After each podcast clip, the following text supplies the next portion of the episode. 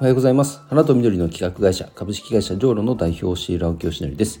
えー、今日は月曜日ですので、えー、目標振り返り会ということで、えー、振り返ってみたいと思います、え目標達成するには当然ね目標を忘れないことが大事なんですけれども統計によるとどうやら4割ほどの方が実際には目標を立てた目標を、ね、忘れてしまうということがあるそうですので、えそうならないための、え目標振り返り会です、えそれでは行ってみます、えまず1つ目、え資金調達ですがえこの目的はですねそもそも花毛フォービズの、普及の加速ですので、うんとまあ、その目的から逆算した時に効果的ではないなという状況になってきたらこの資金調達っていうのはやめようかと思います。でも逆にやっぱり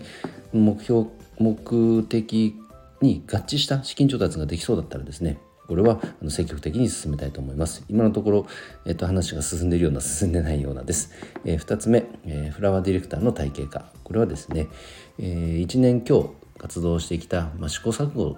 中ですけども、えーと、花と緑の社会実験室そうというコミュニティですね。このコミュニティで活動を続けた先にボタニカルディレクターに、えー、認定するという体系仕組みを考えていて今は、えーと大枠がね出来上がってきて、えっと、そのリニューアルに応じ、えー、リニューアルと同時に僕の名前もボタニカルディレクターに変更しました。なんですけど先日ですねあのとあるエンタメ会社の社長さんと、えお話をした時に「青木さんの働き方ってプロデューサーだよね」と言っていただけたので、ま、そのうち僕はですねプロデューサーに昇格するかもしれません。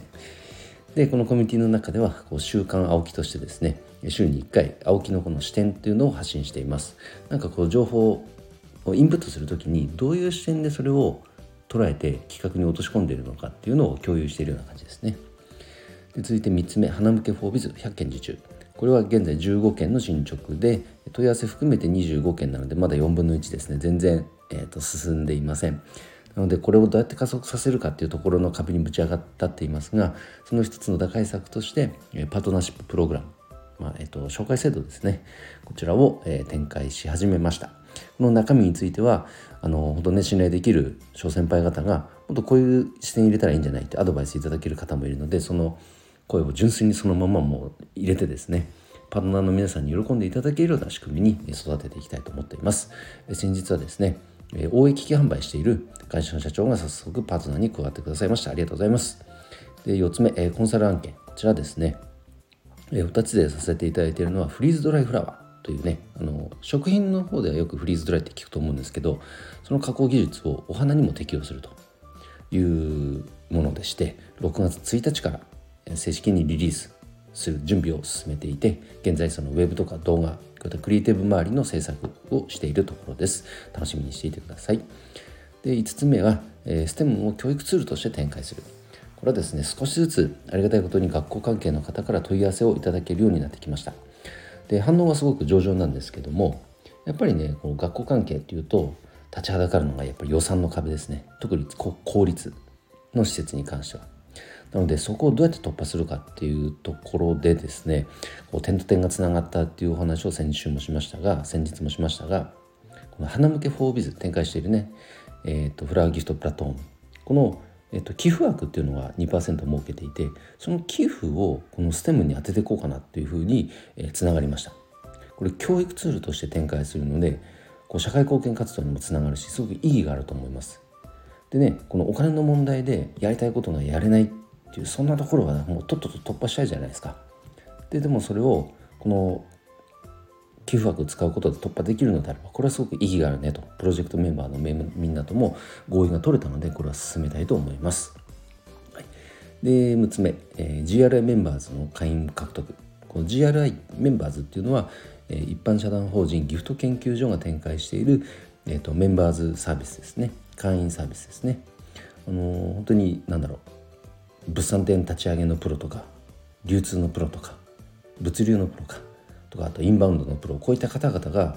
えっと、集まるコミュニティですのででその人たちとの連携も取れてでいろんな情報発信もあって年たった1万円ですから非常に安いかと思いますね、まあ、法人会員としても1万円ですから非常に安いと思いますのでえぜひ興味ある方はご参加ください。